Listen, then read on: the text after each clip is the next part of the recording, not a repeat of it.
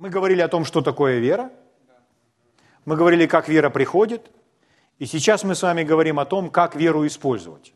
Я не буду повторять много, я просто прочитаю некоторые места Писания просто для питания нашего духа. Места Писания, которые мы с вами использовали. Аминь. С чего мы начнем?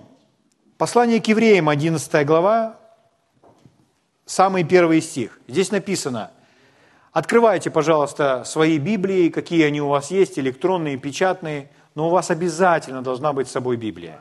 Обязательно. Евреям 11 глава, 1 стих. «Вера же есть осуществление ожидаемого и уверенность невидимом». Это стих, который можно назвать определение веры. Вера же есть осуществление ожидаемого и уверенность в невидимом. Вера же есть, вера является. Это определение. И мы с вами достаточно много говорили об этом, что вера – осуществление ожидаемого или реальность надежды, или того, на что мы надеемся. Или вера дает сущность надежды или того, на что мы надеемся. Вера приносит эту сущность. Угу. И эта сущность, это речь не идет о материальном мире, а речь идет о внутреннем мире. То есть эта сущность находится внутри. Потому что надежда нам не дает этой сущности внутри. Надежда говорит о том, что это где-то там, в будущем. Но вера, она будет говорить, я имею, я обладаю этим. Поэтому это, это и есть отличие веры от надежды. Это не значит, что надежда не важна. Надежда приходит первой. Человек начинает надеяться. Но затем это трансформируется, перерастает в веру, когда человек осознает, что он уже обладает этим. Поэтому вера, она приносит, дает реальность, сущность нашей надежды. Слава Богу. Следующее место Писания, которое мы с вами, ну, давайте, вернее, э, прямо здесь же еще, опустимся просто ниже, шестой стих. «Без веры угодить Богу невозможно, ибо надобно, чтобы приходящий к Богу веровал, что Он есть, и ищущим Его воздает». Без веры Богу угодить невозможно.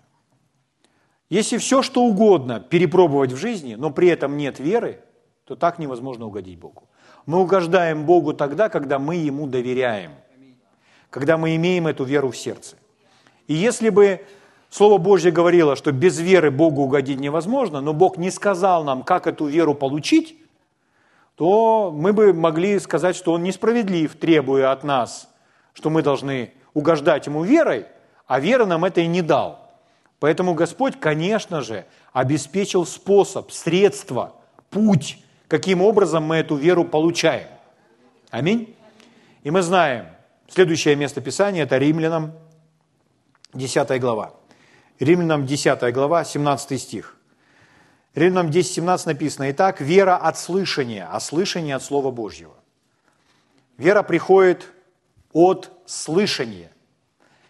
Говоря об слове, которое используется в оригинале, то это слышание подразумевается продолжающееся, постоянное слышание, что вы находитесь под потоком слышания.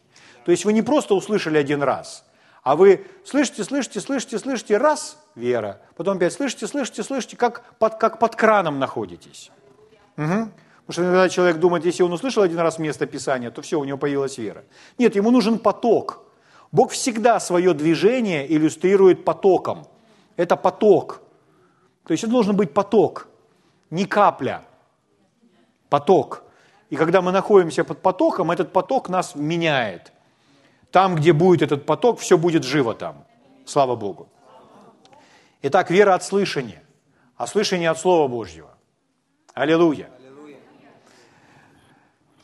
Если мы поднимемся с вами немножко выше, то здесь мы увидим с вами уже третий третью нашу истину, или э, в которой находится в категории C, у нас ABC, или раз, два, три, как веру высвобождать, или как веру включить, как веру задействовать.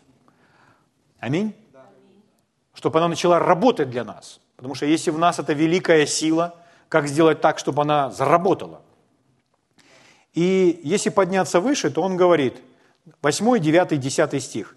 Что говорит Писание? «Близко к тебе слово, в устах твоих и в сердце твоем». То есть Слово Божье находится в двух наших частях – в устах и в сердце. Услышьте важное заявление. Слово Божье в устах и в сердце – это значит, мы с вами верим сердцем и устами также. Или мы верим в проговариваемые нами слова. И когда Иисус предложил эту формулу веры, как вера работает, то Он говорил про сердце и про уста. То есть мы верим сердцем и устами. Или уста, или то, о чем мы с вами говорим, всегда покажут, во что мы верим сердцем. Угу. Близко к тебе слово в устах твоих, сердце твоем, то есть слово веры, которое проповедуем. Ибо если устами твоими будешь исповедовать Иисуса Господом и сердцем твоим веровать, что Бог воскресил его из мертвых, то спасешься. Итак, спасешься не только веруя сердцем, но веруя сердцем и исповедуя устами. То есть то, что мы с вами проговариваем, заставляет нашу веру работать. Веру включает, как включатель, как замок зажигания. Угу. Это все равно, что достать купюру из кошелька и отдать продавцу. То есть использовать ее.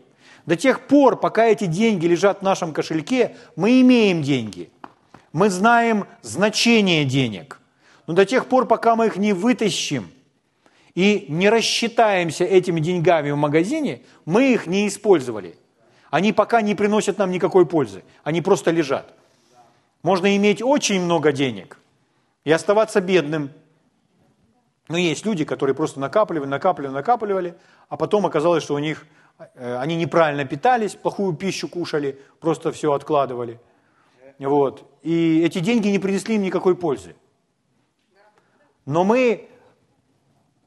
Деньги – это инструмент для того, чтобы обратить его в товары. И когда мы им рассчитываемся, то мы получаем пользу от этого.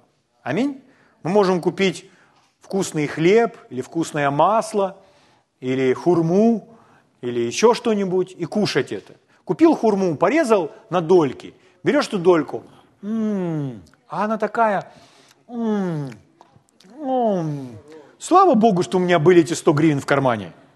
Я купил хурму. Аминь. Но для этого нужно было их потратить. Поэтому здесь, смотрите, вера есть сердцем веруют, что Бог воскресил его из, из мертвых, но устами исповедуют ко спасению. Когда устами исповедал, все равно, что 100 гривен извлек. То есть это включает нашу веру. До тех пор, пока этого не сделал, веру не использовал, веру не задействовал. Следующий стих говорит об этом же. Потому что сердцем веруют к праведности, а устами исповедуют ко спасению. Итак, исповедание уст включает нашу веру. Как мы с вами используем нашу веру? Как мы включаем нашу веру? Есть только два пути. Это поступать в соответствии с Словом и исповедать Божье Слово. Все. Мы с вами читали книгу Деяния, 14 главу. Там, где был тот человек, который сидел в Листре, когда Павел в Листре проповедовал. И этот человек сидит там, и он никогда не ходил. И он слушает Евангелие, слушает Павел, Павла, который благовествует. А что мы знаем? Вера от слышания. Поэтому этот человек находится под потоком. Он слушает один аргумент за другим аргументом. И у него, он, он слышит Божьи мысли. А когда Павел придает ему Божьи мысли посредством слов, то у него внутри зарождается Божье видение. Божьи мысли перемещаются в него. И когда Божье видение того, что сделал Иисус на кресте, становится реальным внутри него, то слова проникли вовнутрь. Это то, о чем мы говорили в пятницу. Помните? Поэтому Павел, он очень умело использует слова. Он как художник, который кисточкой наносит новый и новый штрих. Все больше и больше деталей на этой картине. И он видит эти гвозди, эти раны, этот крест, и эту кровь, и эту миссию, и это искупление, и то, что Отец послал, и Божий план, и вечность, и крест, все он это видит. Через послание, через слова. Поэтому он внимает, внимает, внимает, находится под потоком. И этот поток формирует в нем эту картину. Угу. Павел видя, что этот человек принял Слово Божье, что он имеет в себе веру, этот человек, наверное, сидел там, и он, он уже ерзался. Его глаза горели. И он говорил, Аллилуйя, Аминь.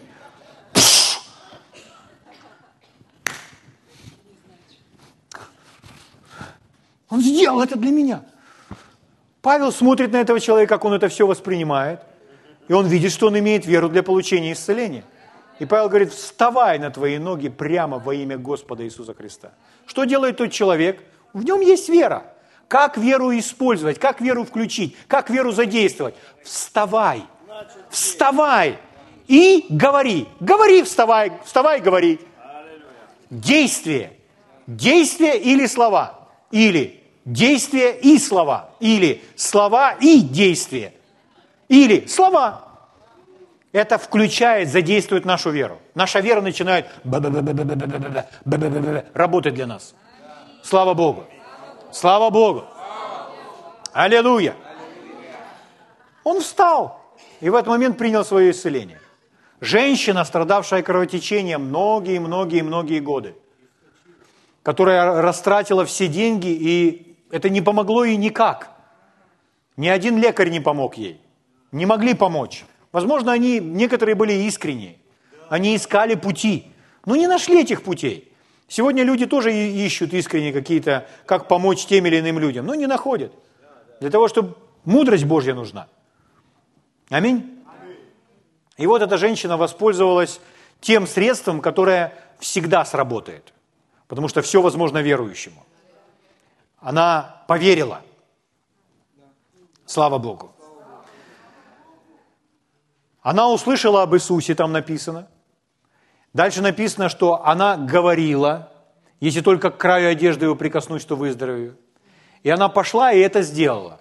То есть как она, она услышала, она имела веру. Но чтобы веру использовать, что она делала? Она говорила, и она поступила. Она действовала на основании этого. И что она получила? Она получила в точности то, о чем она говорила.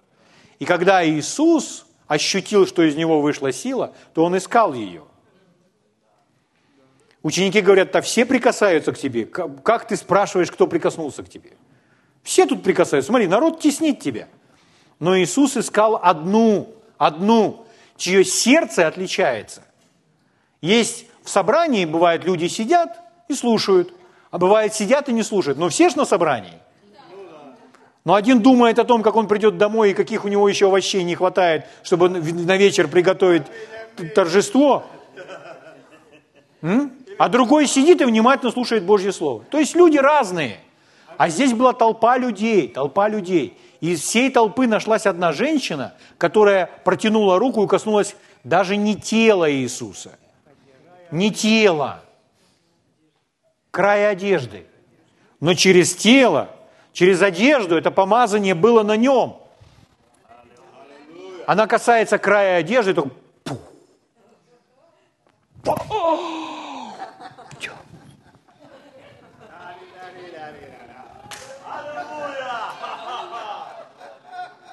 Тот час ощутила, что иссяк источник крови в ней. Все. Ощутила, что исцелена. А Иисус, в свою очередь, ну, я утрирую немножко, но...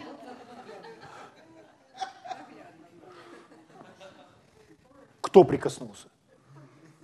И искал ту, которая сделала это. Она признала, говорит, это я, Господь. Что он говорит ей? Вера твоя спасла тебя. Это была вера. Это вера, которую она включила, которую она использовала. Если эта женщина смогла включить веру, то нам нужно учиться у нее и у других людей, как эту веру включать. Потому что мы имеем ту же самую веру.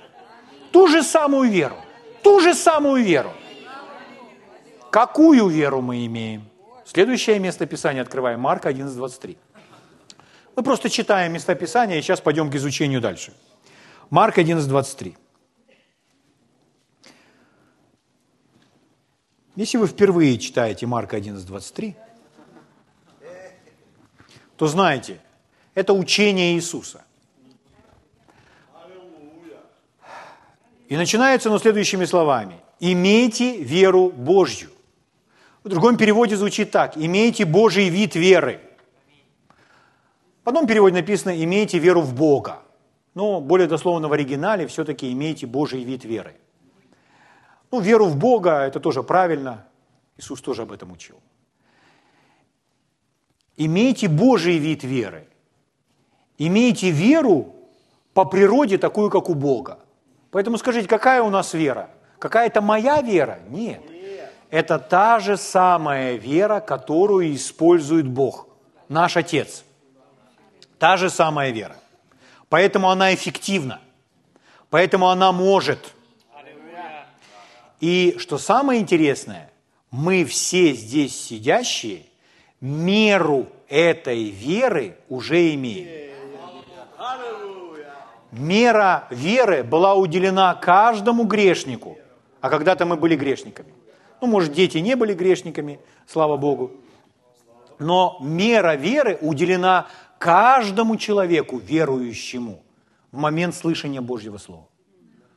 Мы слышали Слово Божье, все, в нас зародилась мера Божьей веры. Мы родились посредством этой веры.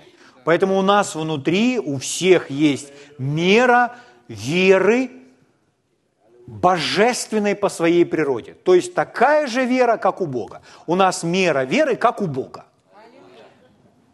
Я вам приведу в пример брата Хейгена то, что он делал. Возьмите это себе за правило. Давайте возьмем себе это за правило. Всякий раз, когда он подходил к зеркалу, он, чтобы себе помочь, говорил следующее. Ну, вы знаете, Джон Лейк тоже так делал. Джон Лейк одевал костюм свой белый и стоял, показывал пальцем, говорит, в тебе живет Бог. Таким образом он себе помогал, перестраивал свое мышление. Брат Хейген делал следующее.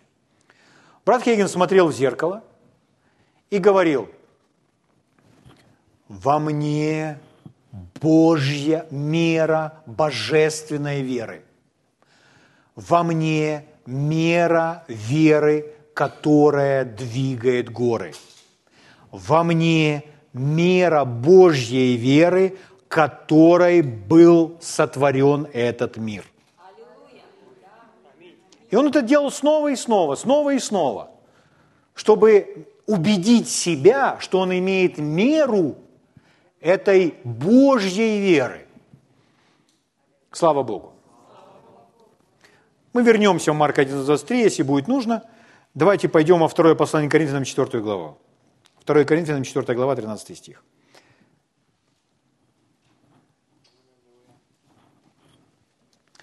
Второе Коринфянам 4.13. Здесь написано, имея тот же дух веры, имея тот же дух веры. Скажите, это какой-то другой дух? Это тот же. Это та же самая вера. Та же самая вера, которой были сотворены небеса. Это тот же самый дух веры. Это не какой-то другой.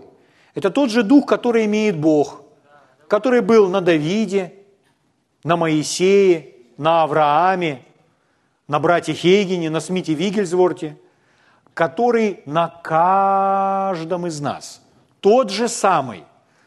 Тот же самый дух у меня и тот же самый дух у Назара. Тот же самый дух у Насти. Тот же самый дух, не другой дух.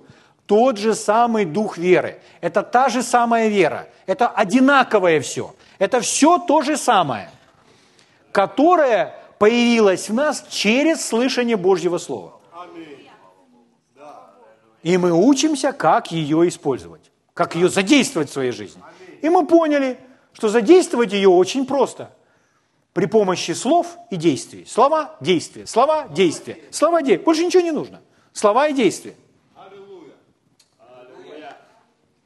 Поэтому наши слова могут, быть, могут основываться не на вере, а на чем-то другом, но мы учимся, чтобы наши слова основывались на нашей вере, чтобы таким образом нашу с вами веру развивать.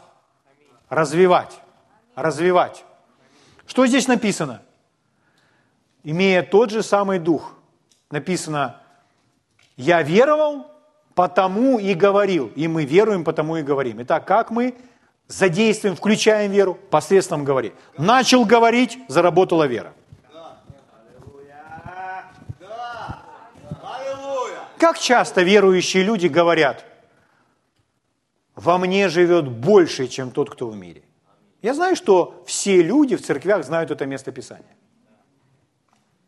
Но если человек будет говорить только это место Писания о себе, во мне живет больше, чем тот, который в мире.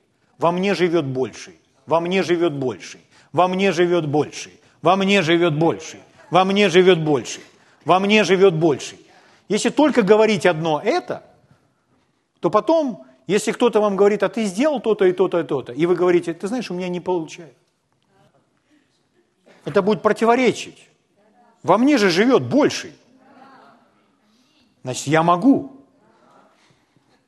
Это на подсознательном уровне, порой без интеллектуального объяснения, дает вам небесную силу, мотивацию, заряд – энергию жить, идти, делать работу, преодолевать трудности. Слава Богу. Я веровал, потому и говорю, во мне живет больший. Во мне, во мне живет больший, чем тот, кто рождает страхи, чем тот, кто навязывает беспокойство –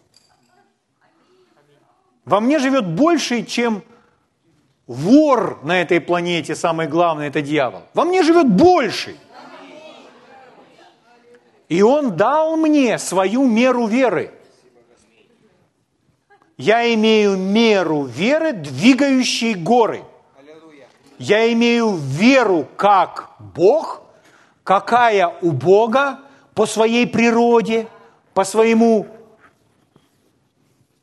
составу и качеству. Та же самая вера. Аминь? Как у Бога, который все было сотворено. И поэтому я говорю, во мне живет больший. Только одно место Писания. Тот, кто в вас, больше того, кто в этом мире. Во мне живет больший, во мне живет больший, во мне живет больший, во мне живет больший, во мне живет больший, во мне живет больший.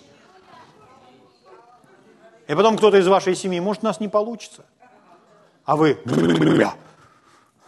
Эти слова, они на вас как... Они начинают вас щекотать. Они, они как, как пенопластом.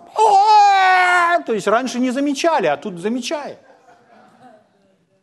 Сколько верующих людей на этой планете просто ходят и говорят, что во мне живет больше. Ведь он же живет в нас. Но верующие люди идут на свои собрания. І більше у них в лексиконі такі слова. Українською це звучить так. Я не можу. Я не можу. Я знаю, что вы не слышали таких слов. Почему апостол Павел говорит, все могу в укрепляющем меня Иисусе Христе? Потому что он себе твердил, во мне живет больший. Во мне живет больший. Итак, я веровал, потому и говорил, это человек, который включил веру. Друзья мои, если мы не будем себя дисциплинировать с этим включателем, с этим языком, мы не увидим проявления Бога в своей жизни. И все достаточно серьезно. Иисус учил, Марка 11.3, имейте веру Божью. Ибо истинно говорю, если кто скажет, то есть там тоже все связано с словами, горе, вот этой горе, поднимись, вергнись в море и не будет сомневаться в сердце своем, но поверит, что сбудется по его словам. Он будет иметь все, что он говорит. Это сказал Иисус. Вы будете иметь все, что вы говорите. Вы и сейчас уже имеете все, что вы говорите. Вам не нравится, что вы имеете? А вы измените то, что вы говорите. Да нет, мне нужно поменять работу.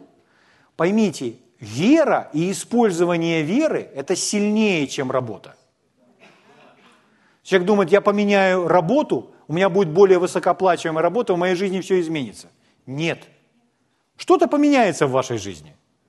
Но вера – это более могущественная сила, чем пойти на работу и зарабатывать немножко больше денег.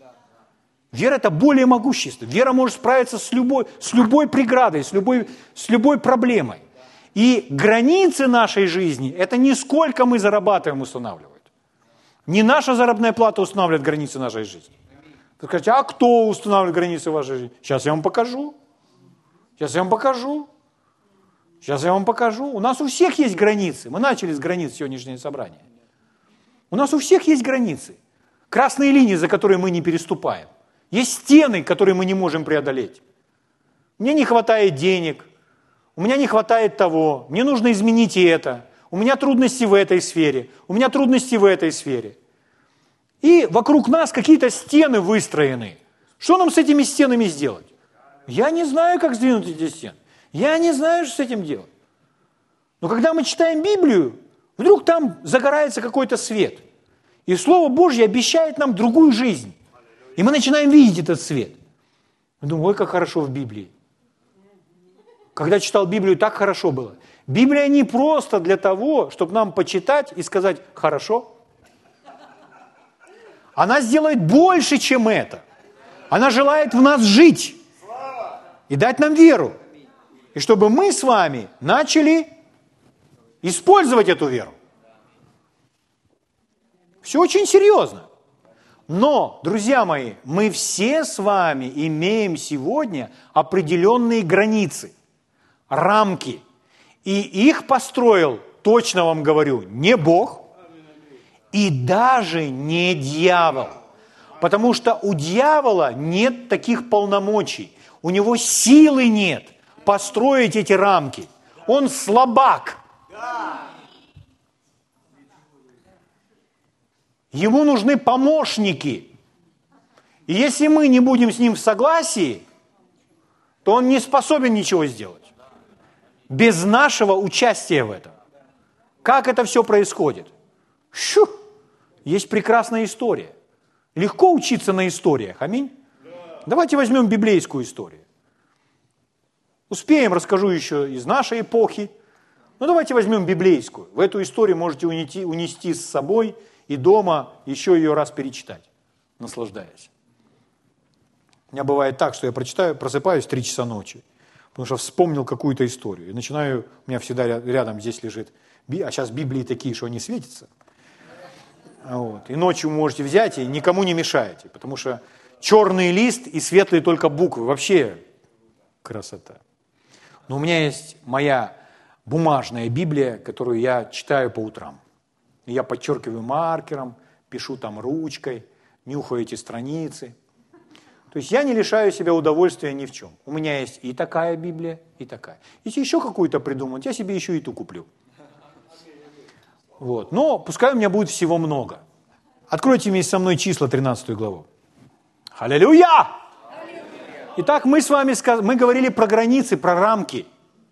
И мы думаем, в моей жизни есть рамки, в моей жизни есть какие-то преграды, которые я бы хотел преодолеть. Как мне это сделать? Как мне убрать эту стену? Как мне убрать этот забор? Откуда этот забор здесь появился в моей жизни? Почему я могу не, пройти, не могу пройти сквозь этот барьер? Почему это есть в моей жизни? Кто построил эти стены? Бог? Мы сказали, нет, не Бог. Бог вообще стены не строит, Он их убирает, Он расширяет – а, это все дьявол. Это все дьявол. Нет, друзья мои, это не дьявол. Он достаточно слаб, чтобы сделать что-то без нашего участия, без нашей помощи. Поэтому мы смотрим книга чисел, 13 глава, известнейшая история. Но я прошу вас увидеть эту историю в контексте использования веры или в контексте, как свою веру включить, высвободить, задействовать, использовать. Вы знаете, Моисей, они приблизились к, к земле Ханаан, вот она уже близко, и он посылает 12 разведчиков пойти высмотреть землю. Прежде всего, это образ. Египет – это образ мира, из которого мы с вами все вышли. Пустыня – это не место, предназначенное Богом для жизни. То есть пустыню нужно преодолеть, чем быстрее, тем лучше. Бог не планировал 40 лет пустыни. Пустыню преодолеваем, но куда мы идем? Мы идем в обетованную землю. Обетованная земля, что это такое? Иногда люди говорят, ну, обетованная земля – это жизнь небес. Если бы это была жизнь небес, то там на небесах не нужно ничего завоевывать. На небесах нет, не, не, нет э, воин. А в обетованной земле им нужно было овладевать, им нужно было сражаться. Поэтому обетованная земля – это образ нашей жизни во Христе, здесь на земле, чтобы нам овладеть всем тем, что является нашим – посреди врагов. Здесь, где есть дьявол, но нам с вами не страдать от дьявола, а овладеть тем, что наше, и жить и наслаждаться с Богом. Прямо на этой земле. Так вот, он говорит, идите в обетованную землю, идите, посмотрите, как там во Христе. Угу. 27 стих. Книга чисел, 13 глава, 27 стих. «Пошли и пришли к Моисею и Аарону, и ко всему обществу сынов Израилевых в пустыню Фаран и Кадес, и принесли им, всему обществу, ответ, и показали им плоды земли». Они сограли, с, с, с, сорвали там виноградную э, гроздь одну. И виноградная гроздь недавно в Фейсбуке выставили тоже виноградную гроздь в Израиле. И на фотографии эта виноградная гроздь выше человека. То есть одна гроздь вот такая вот. Не видели в Фейсбуке? Я могу вам опубликовать, если хотите. Я найду, где это было. Вот такая гроздь. Это в Израиле просто показали, что... И там пишут, что... А теперь скажите, что Бог не благословил эту землю, ну там просто пишут. То есть это благословение. То есть такая гроздь, представляете, такая гроздь одна? Это одной грозди достаточно для всей вашей семьи, чтобы законсервировать там всякие соки э, и так далее. Ну такая гроздь вот. Моего роста и такой ширины вот. Вот так свисает. Представляете? То есть другую гроздь уже соседу. Представляете? А? Так вот, они взяли подобную гроздь, и там написано, что они не могли ее нести. Поэтому они взяли ее на шест, и два человека несут эту гроздь, чтобы просто показать. Потому что это не было чем-то обычным в Египте. Они увидели, смотри, что есть в Израиле. Это земля, которую нас ведет Бог. То есть это хорошая земля. Аминь. И вот они идут, пришли,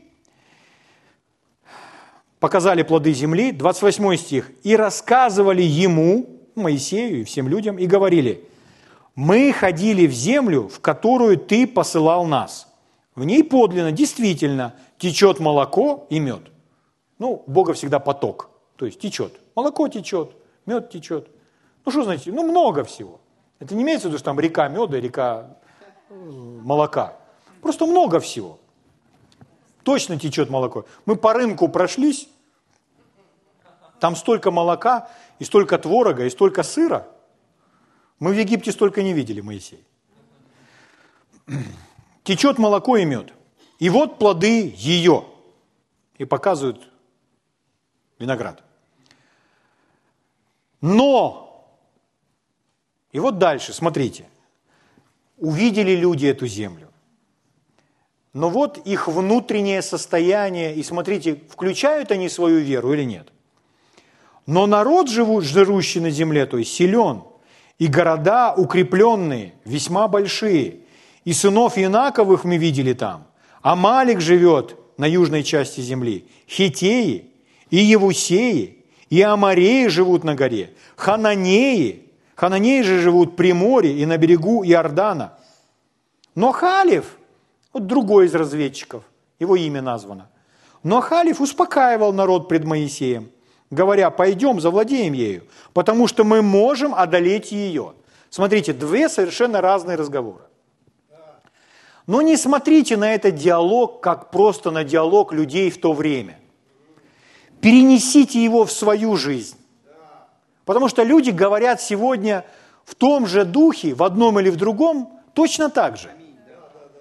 Они приходят и говорят, мы смотрели, земля хороша, там действительно хорошо, но там и Евусеи, Гергусеи, и Евусеи, Хананеи, там столько народа, и города все укрепленные.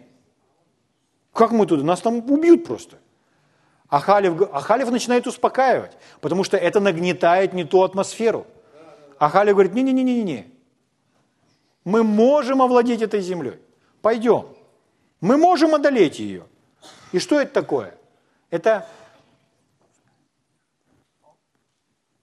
он хорошо проанализировал ситуацию, и у него такой логический довод или что?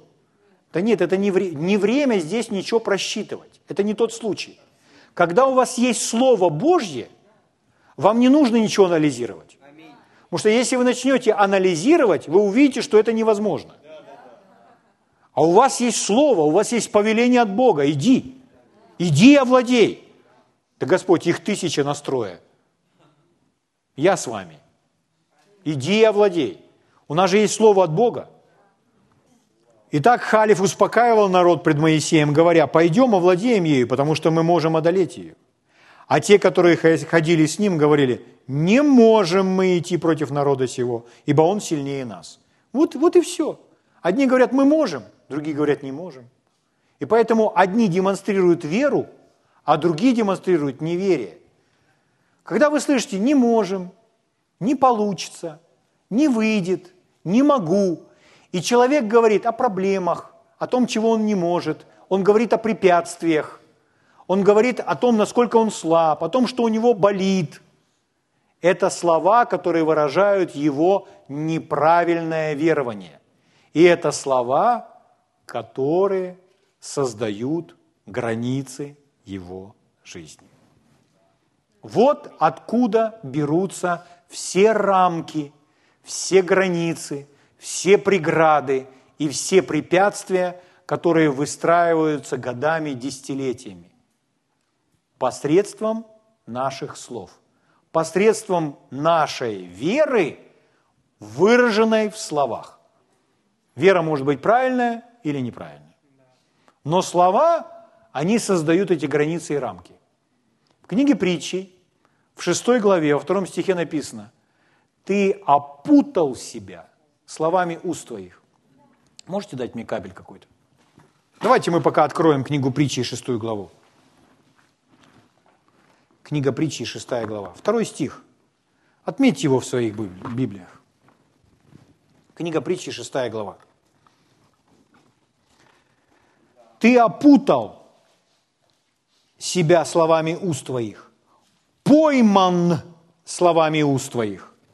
Ты опутал, ты пойман словами уст твоих. Ну, у нас слово опутал, как паутина. Угу. Но это иллюстрация тюрьмы, уз рабства, в которое попадает человек. Этот человек будет Назар.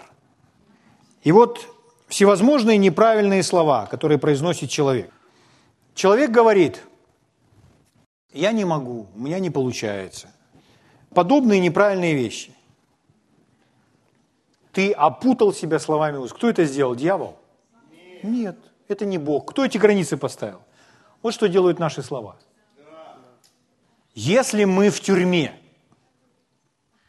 если мы живем в тюрьме, в тюрьме обстоятельств, тюрьме взаимоотношений, финансовой тюрьме, тюрьме любой, любая тюрьма. Все, что не, все, чего нет на небесах. Угу. и это есть, присутствует в нашей жизни, то это оказалось в нашей жизни, потому что мы говорили неправильные слова или не говорили правильных. Давид говорит, я молчал даже о добром, и скорбь моя подвиглась. Синдальный перевод непонятно, о чем идет речь. В другом переводе, я молчал о добром, и моя скорбь умножилась, увеличилась. Почему? Потому что молчал. Когда человек говорит, человек проявляет власть. Поэтому нужно говорить. Угу.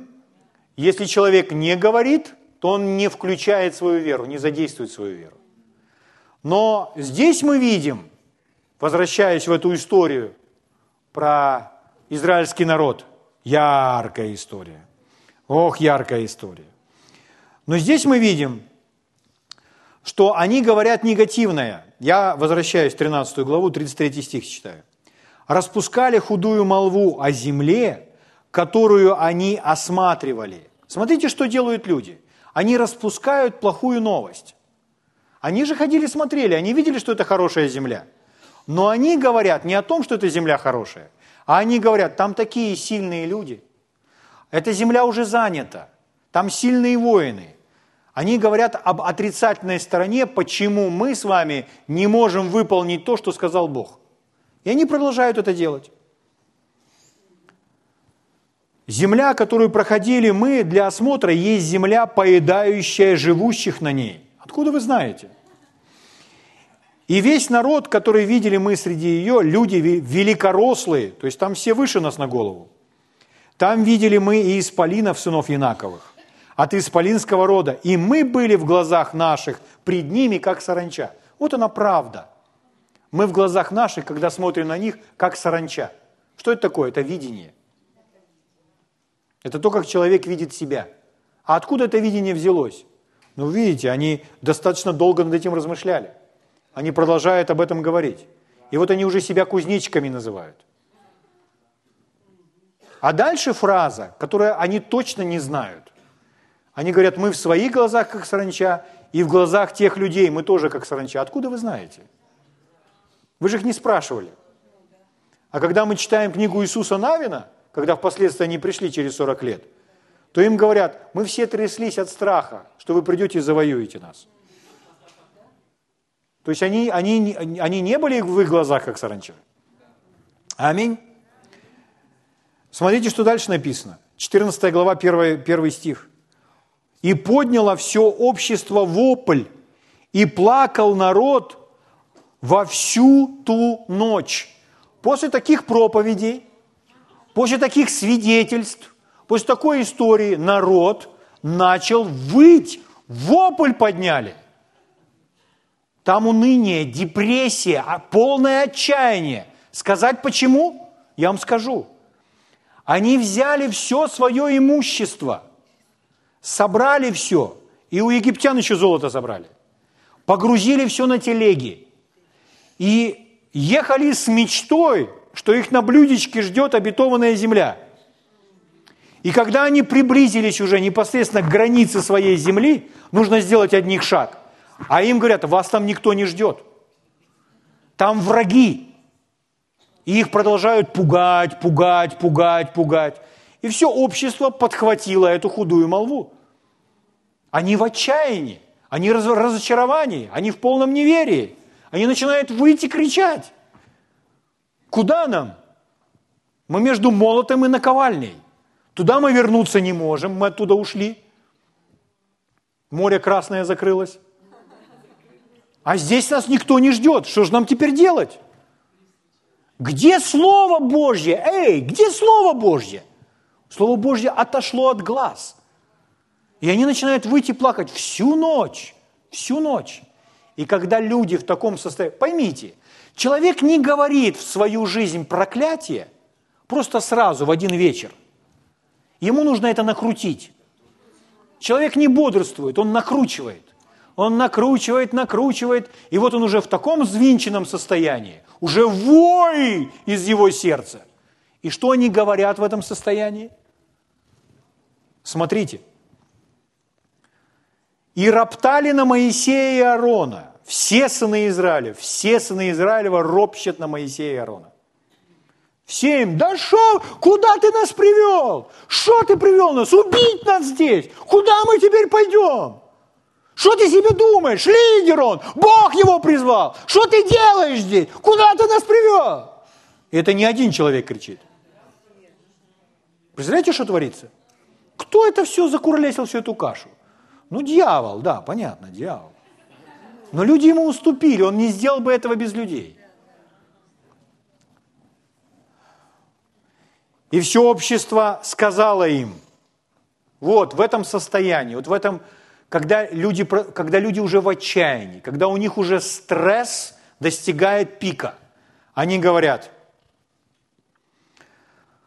о, если бы мы умерли в земле египетской, или умерли бы в пустыне сей. Вот скажите, ну что за проблема? А что тебе расстраиваться тогда так? Если ты хочешь умереть в этой пустыне, так ничего не потеряно. Возможность есть. Но это дух такой. То есть люди уже не слышат от Бога, и они произносят это. Они в эти слова вкладывают силу эмоциональную, потому что они получили такое видение. Они в своих глазах саранча. Они себя не видят победителями. И это не за один вечер. Это не происходит за один вечер, друзья мои. Человек всегда может вырулить, всегда может вырулить из этого состояния. Вот почему нам нужны собрания. Потому что если мы в таком состоянии, что мы не в состоянии вырулить сами, мы придем на собрание и увидим, о, есть другие люди, люди по-другому жизнь видят. Люди по-другому кричат. И мы позволим сказать, давайте, давайте, давайте, давайте, облейте меня вот этой водой. Омойте меня этой водой, я хочу иначе видеть. Аминь. Слава Богу. О, если бы мы умерли в пустыне. Что в результате случилось в их жизни? Они умерли в пустыне. И Господь им там дальше сказал, как вы говорили вслух, так вы и получите. Откуда тюрьма в моей жизни? Если в моей жизни есть тюрьма, если в моей жизни есть преграды, если в моей жизни есть барьеры, если в моей жизни есть границы, если в моей жизни есть рамки, если в моей жизни есть узы, если в моей жизни есть клетка, кто это сделал? Дьявол? он не способен это сделать самостоятельно. Я или говорил, или молчал. Да. Но если я беру Божье Слово и начинаю говорить то, чего я раньше не говорил, а я беру и говорю, тот, кто во мне больше, во мне больше того, кто в этом мире, во мне живет самый больший. И всякий раз, когда смотрю в зеркало, начинаю с того, что говорю, во мне мера Божьей веры. Во мне мера веры Божьего вида. Во мне мера веры, двигающей горы. Во мне мера веры, которая изменила, создала, сотворила весь мир – во мне мера веры, сотворившая этот мир, эту вселенную. Во мне мера Божьей веры. Во мне живет больший. Возможно, поначалу, когда мы это говорим, нам эти слова даже кажутся странными. Почему? Потому что долгое время мы говорили, кругом цены Янаковы. Эти олигархи – Нет работы, нет работы, нет работы, нет работы, нет работы, нет работы. Нет работы, нет работы. За последние пять лет несколько тысяч раз сказал. А тут теперь Бог мой обеспечитель. Бог мой обеспечитель. Да, нужно себя переучить. Аминь. И получить правильное видение. Довести себя до экстаза. Ну, я немножко дочитаю, чтобы закончить положительным исповеданием в главе 14. Третий стих. «И для чего Господь ведет нас в землю сию? Чтобы мы пали от меча. Жены наши и дети наши достанутся в добычу врагам. Не лучше ли нам возвратиться в Египет?» Видите, сколько слов. «И сказали друг другу, поставим себе начальника, возвратимся в Египет». Смотрите, пали Моисей и Аарон на лица свои пред всем собранием общества сынов Израилев. Иисус, сын Навин и Халев, сын Иефонин, из осматривавших землю. Смотрите, что делают. Разодрали одежды свои. Вы знаете, когда такое происходит, почему люди раздирали одежду? Это был такой жест для того, чтобы привлечь внимание. И что они говорят? И сказали всему обществу сынов Израиля, земля, которую мы проходили для осмотра, очень, очень хороша. Если Господь милостив к нам, то введет нас в землю сию и даст нам ее, эту землю, в которой течет молоко и мед. Смотрите, когда он говорит, то он опять переводит взгляд со всех этих проблем, с преград, с препятствий на Бога. Он даже не говорит, мы овладеем этой землей. Там он скажет, что мы можем одолеть ее, но он объясняет почему. Он говорит, если Господь милостив, то Он введет нас в эту землю, и Он даст нам ее. Это значит, мы же не одни – это же Он ведет. Это Он затеял все. Это был Его план. Но чтобы люди опять посмотрели на Бога. Потому что колебание заключается в том, на Бога или на что-то другое. На обстоятельства или на проблемы, или на людей. На Бога. Но когда человек смотрит на Бога, это сразу несет мир. Следующий стих. «Только против Господа не восставайте, как мы восстаем против Бога? Они восстают посредством слов. Они противятся тому, что Бог сказал. Против Господа не восставайтесь. И не бойтесь народа земли сей, ибо он достанется нам на съедение. Защиты у них не стало, а с нами Господь. Не бойтесь их. Это другие слова несущий мир, покой, и когда мы цепляемся за источник. Слава Богу. В 10 стихе написано, я не буду вам читать. Прочитаю. Тут написано, и сказала все общество, побить их камнями. Но слава Господня явилась из киния собрания всем сынам Израиля. Ну, Господь их защитил.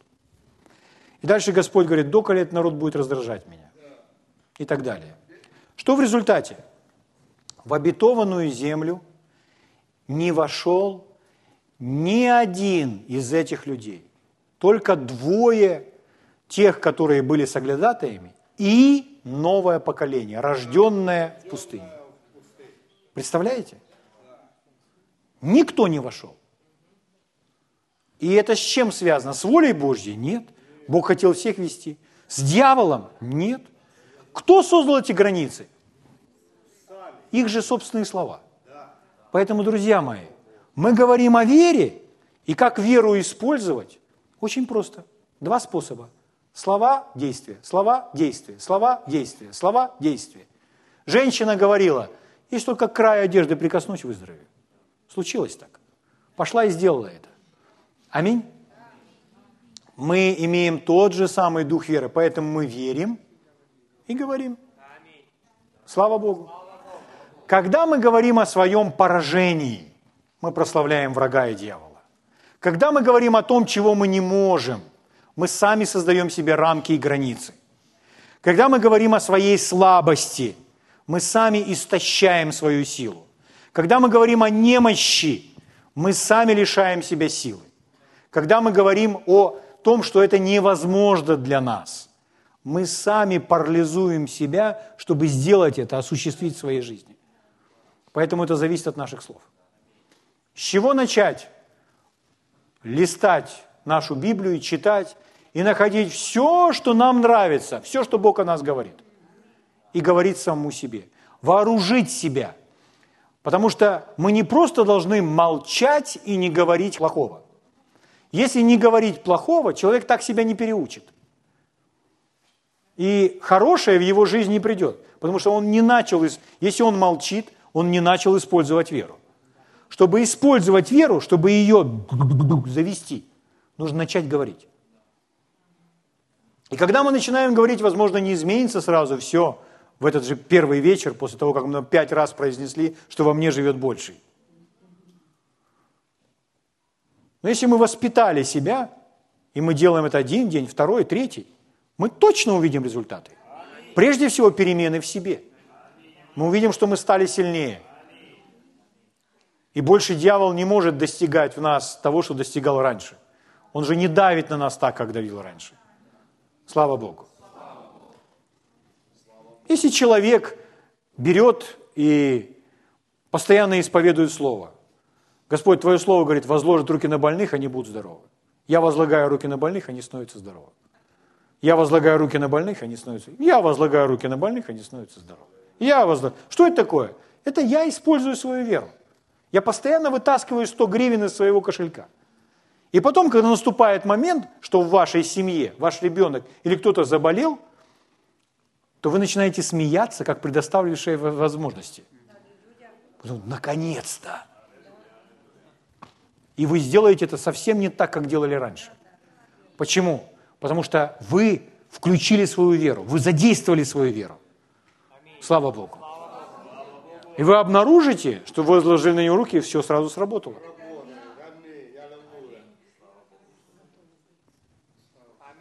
Аминь. Поэтому мы с вами, люди в этой стране и в этом городе, отличающиеся прежде всего тем, что мы постоянно говорим. Мы не говорим так, как люди вокруг. Мы не говорим о поражении, мы говорим о победе. Мы не просто молчим, мы говорим, говорим. Поэтому правильно взять листы бумаги, начать выписывать места Писания, которые вам нужны. Можно по сферам, по темам, связанные с материальным, финансовым обеспечением, с вашим здоровьем и крепостью, с вашими взаимоотношениями или еще с чем-то. Аминь. С вашим внутренним состоянием. Какие вы? Какие вы сильные во Христе? Что я могу? Чтобы у вас была мотивация внутренняя изнутри. Человек становится сильным. Я веровал, потому и говорю. Мы, мы, мы веруем, поэтому и говорим. То есть это другой человек. То есть одни стоят, общество, оно, понимаете, вначале оно так, на тех, на тех, на тех, на тех. Наше собрание должно быть таким. На Бога, на дьявола. На Бога нет. Мы уже сделали свой выбор. Мы уже не те, которые туда-сюда. Мы те, которые говорим. Мы те, которые стоят на сцене жизни. И как Иисус и Навины заявляем, мы можем одолеть ее. Мы можем одолеть ее. Мы можем одолеть ее. Мы можем одолеть ее. Джордж Мюльдер. Человек, который жил в Европе прошлое, прошлое столетие, которому Господь дал задание проповедовать Слово Божье и служить детям. И чтобы служить детям, все, что ему нужно было, ему нужно было верить и за их исцеление, и за их обеспечение. И Джордж Мюллер, он уповал на Бога как на свой, на свой источник. И он приходил к Богу за помощью. Он не обращался за помощью ни к какому человеку. Но он, он имел такую особую благодать – научиться от Бога. Не все люди имеют такую благодать в, в, жизни, на, в нашу жизнь Господь посылает людей, которые нас учат. И у нас есть сегодня книги, сегодня есть много проповедников, есть много материала. Это Божье обеспечение, это Божья благодать. Но были те, которые были пионеры, у них была особая благодать быть теми, кем, они, кем их избрал быть Бог, быть в начале. Поэтому Мюллер, он имел способность научиться от Бога. У него не было всех тех книг, как верить в преуспевание, или как верить в материальное обеспечение, чтобы построить один, другой, третий детский дом, и чтобы детей кормить, и чтобы оплатить заработную плату поварам и учителям. Но он начал доверять Богу за обеспечение, потому что Господь дал ему это задание все это делать. И его слова следующие. В начале, когда я начинал использовать свою веру чтобы доверять Богу за один доллар, мне приходилось использовать все, что у меня есть. Но потом, спустя многие годы, мне требовалось меньше усилий, чтобы получать от Бога один миллион, чем тогда один доллар. Он говорил просто про финансы. В чем он развивается? У нас у всех есть какая-то мера веры. И мы все с вами своей мерой веры можем что-то получить от Бога. Если для нас с вами и, и 50 гривен много, получите 2 гривны. Но своей верой мы должны с вами начать где-то, развивать и возрастать в этом. Потому что это самая великая Божья сила, которой было все сотворено и которая дана нам, чтобы мы с вами ее использовали. Аминь. А как это делать? Слова.